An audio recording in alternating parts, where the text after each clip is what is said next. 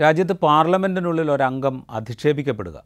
അധിക്ഷേപിക്കപ്പെടുക എന്ന് പറഞ്ഞാൽ നീചമായ വിധത്തിൽ അംഗത്തിന്റെ മതത്തെ അധികരിച്ച് ആ മതത്തെ ആസ്പദമാക്കി ഭീകരവാദിയായി ചിത്രീകരിച്ചൊക്കെ ലോക്സഭയിൽ കഴിഞ്ഞ ദിവസം നടന്നതാണ് ഇതൊക്കെ. ചന്ദ്രയാൻ മൂന്നിന്റെ വിജയത്തെക്കുറിച്ചുള്ള ചർച്ച നടക്കുകയായിരുന്നു. അതിനിടയിലാണ് ബി എസ് പിയുടെ എം പിയായ ഡാനിഷ് അലിയെ ബി ജെ പിയുടെ രമേഷ് ബിധുരി അധിക്ഷേപിച്ചത്. അധിക്ഷേപ വാക്കുകൾ പരസ്യമായി പറയുക എന്നുള്ളത് എളുപ്പമല്ല. അതിലേറ്റവും ചെറുത് ഡാനിഷ് അലി തീവ്രവാദിയാണെന്ന രമേഷ് ബിധുരിയുടെ വിശേഷണമാണ്. ബാക്കിയൊക്കെ അദ്ദേഹത്തിന്റെ മതവുമായി ചേർത്തുള്ള തികഞ്ഞ അധിക്ഷേപമാണ്. അത് പരസ്യമായി പറയാതിരിക്കുന്നതിന് മറ്റൊരു കാരണം കൂടെയുണ്ട്. കാരണം സ്പീക്കർ ഇത് സഭാരേഖകളിൽ നിന്ന് നീക്കിയിട്ടുണ്ട്. സഭാരേഖകളിൽ നിന്ന് നീക്കിയൊരു കാര്യം പരസ്യമായി പറയുക എന്നത് നിയമപരമായി ശരിയല്ല എന്നതുകൊണ്ട് ഇത് പരസ്യമായി പറയുന്നില്ല എന്നുള്ളതേ ഉള്ളൂ. രാജ്യത്തെ ന്യൂനപക്ഷങ്ങൾ പ്രത്യേകിച്ച് മുസ്ലിങ്ങൾ തെരുവിൽ ആക്രമിക്കപ്പെടുന്നതോ ആക്ഷേപിക്കപ്പെടുന്നതോ ആൾക്കൂട്ടത്താൽ കൊല ചെയ്യപ്പെടുന്നതോ വാർത്തയല്ലാതാകുന്ന ഒരു കാലമാണിത് അത് പാർലമെന്റിലും ആവർത്തിക്കുകയാണ് എന്നാണ് ഈ കഴിഞ്ഞ ദിവസത്തുള്ള സംഭവത്തിൽ നിന്ന് നമുക്ക് മനസ്സിലാകേണ്ടത്. സംഗതി പ്രതിപക്ഷത്തെ വേദനിപ്പിച്ചു എങ്കിൽ ഖേദിക്കുന്നുവെന്ന് പ്രതിരോധ മന്ത്രി രാജ്നാഥ് സിംഗ് പറഞ്ഞിട്ടുണ്ട്. അതായത് പ്രതിപക്ഷത്തെ ഈ പരാമർശങ്ങൾ വേദനിപ്പിച്ചു എങ്കിൽ ഖേദിക്കുന്നു എന്ന് മാത്രമേ ഉള്ളൂ. ഇത്തരം പരാമർശങ്ങളോ ഇത്തരം പ്രതികരണങ്ങളോ ഇത്തരം അധിക്ഷേപങ്ങളോ അങ്ങനെ പ്രതിപക്ഷത്തെയോ രാജ്യത്തെ ന്യൂനപക്ഷത്തെയോ അങ്ങനെ വേദനിപ്പിക്കേണ്ട ഒരു സംഗതി അല്ലാതായി മാറിയിരിക്കുന്നു രാജ്യത്ത് എന്നാണ് രാജ്നാഥ് സിംഗ് പറയാതെ പറയുന്നത്. അതുകൊണ്ട് ഇനി അഥവാ ഇപ്പോഴും കേട്ടിട്ട് വേദനിക്കുന്നു എങ്കിൽ ഞങ്ങൾ ഖേദം പ്രകടിപ്പിക്കുന്നു എന്ന് മാത്രമേ രാജ്നാഥ് സിംഗിന്റെ വാക്കുകൾക്ക് അർത്ഥമുള്ളൂ എന്ന് നമ്മൾ മനസ്സിലാക്കണം. അതിന് പുറമെ ലോക്സഭാ സ്പീക്കർ ഈ പരാമർശങ്ങളിൽ കടുത്ത അതൃപ്തി പ്രകടിപ്പിച്ചതായി റിപ്പോർട്ടുണ്ട്. ഈ പരാമർശത്തിന്റെ പേരിൽ ബിധുരിയോട് ബി കാരണം കാണിക്കണമെന്ന് ബി ആവശ്യപ്പെട്ടതായും വാർത്തകളുണ്ട്. ഈ മൂന്ന് കാര്യങ്ങളും അതായത് രാജ്നാഥ് സിംഗിന്റെ ഖേദപ്രകടനം സ്പീക്കറുടെ അതൃപ്തി ബി ജെ പിയുടെ കാരണം കാണിക്കൽ നോട്ടീസ് ഇത് മൂന്നും ഇത്തരം കാര്യങ്ങൾ ഒരു പാർലമെന്റിൽ ന്യൂനപക്ഷാംഗമായ മുസ്ലിം മുസ്ലിമായ ഒരു എം പിയെ ബി ജെ പിയുടെ അംഗം മതത്തിന്റെ അടിസ്ഥാനത്തിൽ അധിക്ഷേപിക്കുമ്പോൾ തീവ്രവാദി എന്ന് മുദ്ര കുത്തുമ്പോൾ അത് രാജ്യത്തിന് പുറത്ത് അന്താരാഷ്ട്ര സമൂഹത്തിൽ ഉണ്ടാക്കാനിടയുള്ള ഒരു ഒരു ചർച്ചയുണ്ട്. അത് ഭരണകൂടത്തിനും ബി ജെ പിക്ക് തന്നെയും ഉണ്ടാക്കാനുള്ളൊരു പ്രതിച്ഛായ പ്രശ്നമുണ്ട്. അത് മുൻനിർത്തിയൊക്കെ ആവണം അതിനൊക്കെ ഒരു തടയിടാം എന്നുള്ള ഉദ്ദേശത്തിലായിരിക്കണം രാജ്നാഥ് സിംഗിന്റെയും സ്പീക്കറുടെയും ബി ജെ പിയുടെയും ഒക്കെ നടപടികൾ ഉണ്ടായിട്ടുണ്ടാവുക.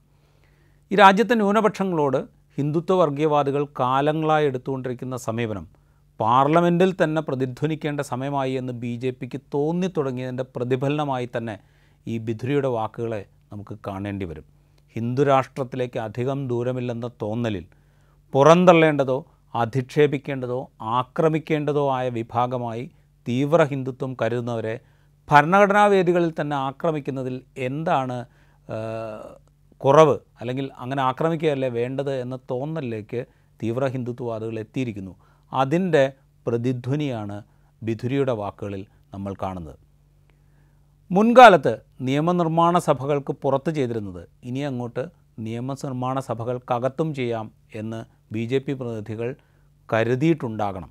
ഇപ്പോൾ നമ്മൾ ഡൽഹിയിലൊക്കെ അരങ്ങേറിയ ധർമ്മ സെൻസതുകളുണ്ടല്ലോ അവിടെയൊക്കെ ഉയർന്ന വലിയ വംശീയമായ വിദ്വേഷം ജനിപ്പിക്കുന്ന വെറുപ്പുൽപ്പാദിപ്പിക്കുന്ന ന്യൂനപക്ഷങ്ങളെ ഉന്മൂലനം ചെയ്യേണ്ടവരാണ് എന്ന് വരെ പറയുന്ന പ്രസംഗങ്ങൾ നമ്മൾ കേട്ടിട്ടുണ്ട്. അതിന്റെ ഒരു പ്രതിധ്വനിയാണ് ഇപ്പോൾ നമ്മുടെ പാർലമെന്റിൽ ഉണ്ടായിക്കൊണ്ടിരിക്കുന്നത്. അതിന്റെ ഒരു പ്രത്യക്ഷ ഉദാഹരണമായി അത് ഈ ബി ജെ പി എം പിയുടെ വാക്കുകളെ നമുക്ക് കാണാം. ഇങ്ങനെ അധിക്ഷേപം നടക്കുമ്പോൾ സ്പീക്കർ ഓം ബിർള ചെയറിലുണ്ടായിരുന്നില്ല അദ്ദേഹം സ്ഥാനത്തില്ലാതിരിക്കെ സ്പീക്കർ സ്ഥാനത്തിരിക്കേണ്ട പാനൽ നിശ്ചയിച്ചിട്ടുണ്ട്. അങ്ങനെയാണ് എല്ലാ നിയമനിർമ്മാണ സഭകളിലും ഉള്ളത്. ആ പാനലിലുണ്ടായിരുന്ന കോൺഗ്രസ് നേതാവ് കൊടിക്കുന്നിൽ സുരേഷ് ആയിരുന്നു ഈ ബിധുരിയുടെ അധിക്ഷേപം നടക്കുമ്പോൾ ചെയറിലുണ്ടായിരുന്നത് ബിധുരിയുടെ അധിക്ഷേപം തടയണം എന്ന് അദ്ദേഹത്തിന് തോന്നിയില്ല. മറിച്ച് ആ സമയത്ത് ചോദ്യങ്ങൾ ഉന്നയിച്ച ഡാനിഷ് അലിയോട് മിണ്ടാതിരിക്കാൻ ആവശ്യപ്പെടുകയാണ് കൊടിക്കുന്നിൽ സുരേഷ് ചെയ്തത്. ബി ജെ പിയുടെ പ്രതിനിധി അധിക്ഷേപ വാക്കുകൾ ഉയർത്തുമ്പോൾ അത് തടയാനുള്ള കരുത്ത് കോൺഗ്രസ് അംഗത്തിന് ഇല്ലാതെ പോകുന്നത് പുതിയ കാലത്തെ അദ്ദേഹം കൂടി ഉൾക്കൊള്ളുന്നു എന്നാണ് തെളിയിക്കുന്നത്. ഇനി നമുക്ക് ഈ അധിക്ഷേപത്തിന് ഇരയായ ഡാനിഷ് അലി ആരാണ് എന്നൊന്ന് വെറുതെ അദ്ദേഹത്തിന്റെ ചെറിയൊരു ചരിത്രം ഒന്ന് നോക്കി നോക്കുക സോഷ്യലിസ്റ്റ് ആശയങ്ങൾ പങ്കുവയ്ക്കുന്ന ഒരാളാണ് ഡാനിഷ് അലി. അദ്ദേഹം കുറേ കാലം ജനതാദൾ സെക്കുലറായിരുന്നു രണ്ടായിരത്തി പതിനേഴിൽ കർണാടകയിലെ നിയമസഭാ തെരഞ്ഞെടുപ്പിന് ശേഷം കോൺഗ്രസും ജെ ഡി എസും തമ്മിൽ സഖ്യത്തിൽ ഒരു സർക്കാരുണ്ടാക്കി. ആ സർക്കാരിനെ പിന്നീട് ബി ജെ പി അട്ടിമറിക്കാണ് ഉണ്ടായത് ആ സർക്കാർ ഉണ്ടാക്കുന്നതിൽ ആ സഖ്യം ഉണ്ടാക്കുന്നതിൽ പ്രധാന പങ്കുവഹിച്ച ആളാണ് ഡാനിഷ് അലി.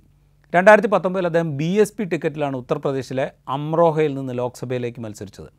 അന്ന് അദ്ദേഹം പറഞ്ഞത് ജെ ഡി എസ് നേതൃത്വത്തിന്റെ സമ്മതത്തോടു കൂടിയാണ് താൻ മത്സരിക്കുന്നത് എന്നാണ് അന്ന് ഡാനിഷ് അലി പറഞ്ഞത്.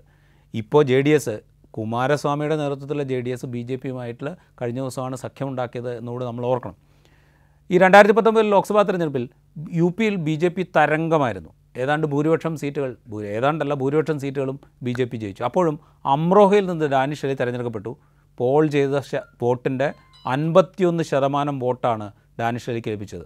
തൊട്ടടുത്ത എതിർ സ്ഥാനാർത്ഥി ബി ജെ പിയുടെ കുൻവർ തൻവർ സിംഗിനേക്കാൾ അറുപത്തി മൂവായിരം വോട്ടിന്റെ ഭൂരിപക്ഷത്തിലാണ് അദ്ദേഹം ലോക്സഭയിലേക്ക് തിരഞ്ഞെടുക്കപ്പെട്ടത്. ചെറിയ വോട്ടിന്റെ ഭൂരിപക്ഷത്തിലൊന്നും ഉത്തർപ്രദേശിൽ നിന്ന് ലോക്സഭയിലെത്തിയ ആളല്ല. നമ്മൾ ഈ ലോക്സഭയിലെ നിയമനിർമ്മാണ സഭകളിലൊക്കെ ഡിബേറ്റുകൾ നടക്കുമ്പോൾ ഞാൻ ഈ മേൽക്കൂര പൊളിച്ചിറങ്ങി വന്ന ആളല്ല എന്ന് പല നേതാക്കളും പറയുന്നത് കേട്ടിട്ടുണ്ടാകും ഡാനിഷ് അലി അറുപത്തി മൂവായിരം വോട്ടിന്റെ ഭൂരിപക്ഷത്തിൽ അമ്രോഹയിൽ നിന്ന് ജയിച്ച് ലോക്സഭാംഗമായ ആളാണ്. ഇനി രമേഷ് ബിദുരിയുടെ കാര്യം കൂടെ നമുക്ക് എടുക്കാം. രമേഷ് ബിദുരിയുടെ കുടുംബം തന്നെ ആർ എസ് എസുമായി അടുത്ത ബന്ധമുള്ളതാണ്. കുടുംബത്തിലെ പലരും സ്വയംസേവക് സംഘരായിരുന്നു. ബിധുരി തന്നെയും സ്വയം സേവകനായിട്ടാണ് തുടങ്ങിയത്. പിന്നീട് വിദ്യാർത്ഥി പ്രസ്ഥാനത്തിലൂടെ ബി ജെ പിയിലെത്തി മൂന്ന് തവണ ഡൽഹി നിയമസഭയിലേക്ക് അദ്ദേഹം തിരഞ്ഞെടുക്കപ്പെട്ടു. രണ്ടായിരത്തി പതിനാലിലാണ് സൗത്ത് ഡൽഹിയിൽ നിന്ന് ലോക്സഭയിലേക്ക് മത്സരിച്ച് വിജയിച്ചത്. രണ്ടായിരത്തി പത്തൊമ്പതിലും ആ വിജയം അദ്ദേഹം ആവർത്തിച്ചു. അത് ഇത്രയും പാർലമെന്ററി പ്രവർത്തന പാരമ്പര്യമുള്ള ഒരു വ്യക്തിയാണ്. പാർലമെന്റിനകത്ത് ലോക്സഭയ്ക്കകത്ത് ഒരു പ്രതിപക്ഷ അംഗത്തെ അദ്ദേഹത്തിന്റെ മതത്തിന്റെ അടിസ്ഥാനത്തിൽ അധിക്ഷേപിക്കാൻ തീരുമാനിച്ചത്. അതായത് പാർലമെന്ററി മര്യാദകളെക്കുറിച്ചുള്ള അറിവില്ലാത്തതുകൊണ്ടല്ല പാർലമെന്റിൽ എങ്ങനെയാണ് പ്രവർത്തിക്കേണ്ടത് എന്നുള്ള പരിചയമില്ലാത്തതുകൊണ്ടല്ല. അപ്പോൾ അത് തന്റെ ഉള്ളിൽ രൂഢമൂലമായിരിക്കുന്ന വിദ്വേഷത്തിന്റെ രാഷ്ട്രീയം പാർലമെന്റിനകത്ത് പ്രകടിപ്പിക്കാനുള്ള സമയമായി എന്ന തോന്നലിൽ നിന്നാണ് അദ്ദേഹം ഇത് സംസാരിക്കുന്നത് എന്ന് നമുക്ക് മനസ്സിലാക്കേണ്ടി വരും. അത് പറയുമ്പോൾ അദ്ദേഹത്തിന്റെ തൊട്ടടുത്തിരിക്കുന്ന ഒരു കേന്ദ്ര മുൻ കേന്ദ്ര മന്ത്രിസഭാംഗം ആവർത്തിച്ച് ചിരിക്കുന്നത് നമുക്ക് കാണാനും സാധിക്കും. അതായത് അദ്ദേഹം പറയുന്നത് ആസ്വദിച്ച് ചിരിക്കുകയാണ് തൊട്ട് അരികിലിരിക്കുന്ന മുൻ കേന്ദ്രമന്ത്രിസഭയിൽ അംഗമായ ബി ജെ പി പ്രതിനിധി. രാജ്നാഥ് സിംഗിന്റെ വേദനിപ്പിച്ചെങ്കിൽ ഖേദമെന്ന പ്രസ്താവന സ്പീക്കർക്ക് അതൃപ്തി എന്ന റിപ്പോർട്ട് ബി ജെ പിയുടെ കാരണം കാണിക്കൽ നോട്ടീസ്.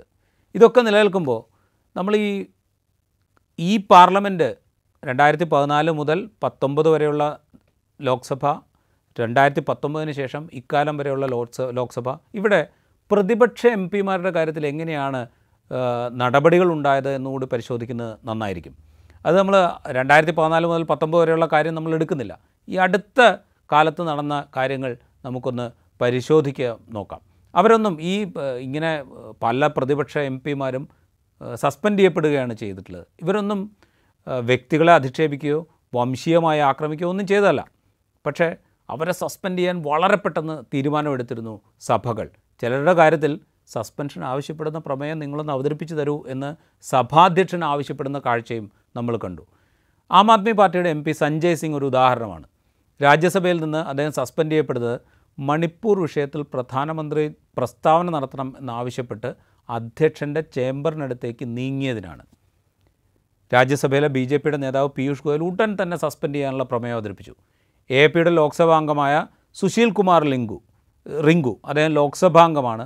അദ്ദേഹം സസ്പെൻഡ് ചെയ്യപ്പെട്ടത് ഡൽഹി സർവീസസ് ബില്ല് പരിഗണിക്കുന്നതിനിടെ അതായത് ഡൽഹിയിലെ ഉദ്യോഗസ്ഥരുടെ നിയമനവും സ്ഥലം മാറ്റവും അതിനുള്ള അധികാരം സുപ്രീം കോടതി സംസ്ഥാന സർക്കാരിന് കൊടുക്കുകയും സംസ്ഥാന സർക്കാരിൽ നിന്ന് അത് കേന്ദ്ര സർക്കാരിലേക്ക് തിരിച്ചെടുക്കാൻ വ്യവസ്ഥ ചെയ്യുന്ന ബില്ല് കേന്ദ്ര സർക്കാർ സഭയിൽ അവതരിപ്പിക്കുകയും ചെയ്യുമ്പോൾ ആ ബില്ലിനെതിരെ പ്രതിഷേധിച്ച് നടുത്തരത്തിലിറങ്ങി ആ ബില്ല് കീറിയെറിയുകയും ചെയ്തതിനാണ് റിങ്കു സസ്പെൻഷനിലായത്. ബില്ല് പാസ്സായതിന് പുറകെ റിങ്കുവിനെ സസ്പെൻഡ് ചെയ്യാനുള്ള പ്രമേയം അവതരിപ്പിക്കാൻ സ്പീക്കർ ഓം ബിർള തന്നെ പാർലമെന്ററി കാര്യമന്ത്രി പ്രഹ്ലാദ് ജോഷിയോട് ആവശ്യപ്പെടുകയായിരുന്നു. അതിന് പിറകെ തൃണമൂൽ കോൺഗ്രസിന്റെ നേതാവ് ഡെറിക് ഒബ്രീൻ സസ്പെൻഡ് ചെയ്യപ്പെട്ടു. രാജ്യസഭയിൽ നിന്നാണ് അദ്ദേഹം സസ്പെൻഡ് ചെയ്യപ്പെടുന്നത്. രാജ്യസഭാ അധ്യക്ഷനുമായി തർക്കിച്ചു. എന്നതാണ് അദ്ദേഹത്തിന് മേലുള്ള കുറ്റം. തുടർച്ചയായി സഭാ നടപടികൾ തടസ്സപ്പെടുത്തി എന്ന് കാണിച്ച് രാജ്യസഭയിലെ ബി ജെ പിയുടെ നേതാവ് പീയൂഷ് ഗോയൽ ഒരു പ്രമേയം അവതരിപ്പിച്ചു. അത് അംഗീകരിക്കപ്പെട്ടു. ഡെറി ഡെറിക് ഒബ്രീൻ സസ്പെൻഷനിലായി. ഈ അടുത്ത് കോൺഗ്രസിന്റെ സഭാ നേതാവ് ലോക്സഭയിലെ നേതാവ് ആധിർ രഞ്ജൻ ചൗധരി സസ്പെൻഡ് ചെയ്യപ്പെട്ടതും സഭയിൽ ബഹളമുണ്ടാക്കി എന്നത് എന്ന് ആരോപിച്ചുകൊണ്ടാണ് സഭയിൽ ബഹളമുണ്ടാക്കി പ്രധാനമന്ത്രി ഉൾപ്പെടെയുള്ളവരുടെ പ്രസംഗം തടസ്സപ്പെടുത്തി. ഇതൊക്കെ ആരോപിച്ചായിരുന്നു സസ്പെൻഷൻ. അതിന് തൊട്ട് മുമ്പ് ആതിർ ചൗധരി നടത്തിയ പ്രസംഗം കൗതുകരമായിരുന്നു. മണിപ്പൂരിനെ പരാമർശിച്ചായിരുന്നു അദ്ദേഹത്തിന്റെ പ്രസംഗം. മണിപ്പൂരിൽ സ്ത്രീകൾ ആക്രമിക്കപ്പെടുമ്പോൾ ധൃതരാഷ്ട്രരെ പോലെ അന്ധനായിരിക്കരുതെന്ന് എന്ന് ചൗധരി പ്രസംഗിച്ചു. ധൃതരാഷ്ട്രരെ പോലെ പ്രധാനമന്ത്രി അന്ധനായിരിക്കരുത് എന്നാണ് ചൗധരി ഉദ്ദേശിച്ചത്.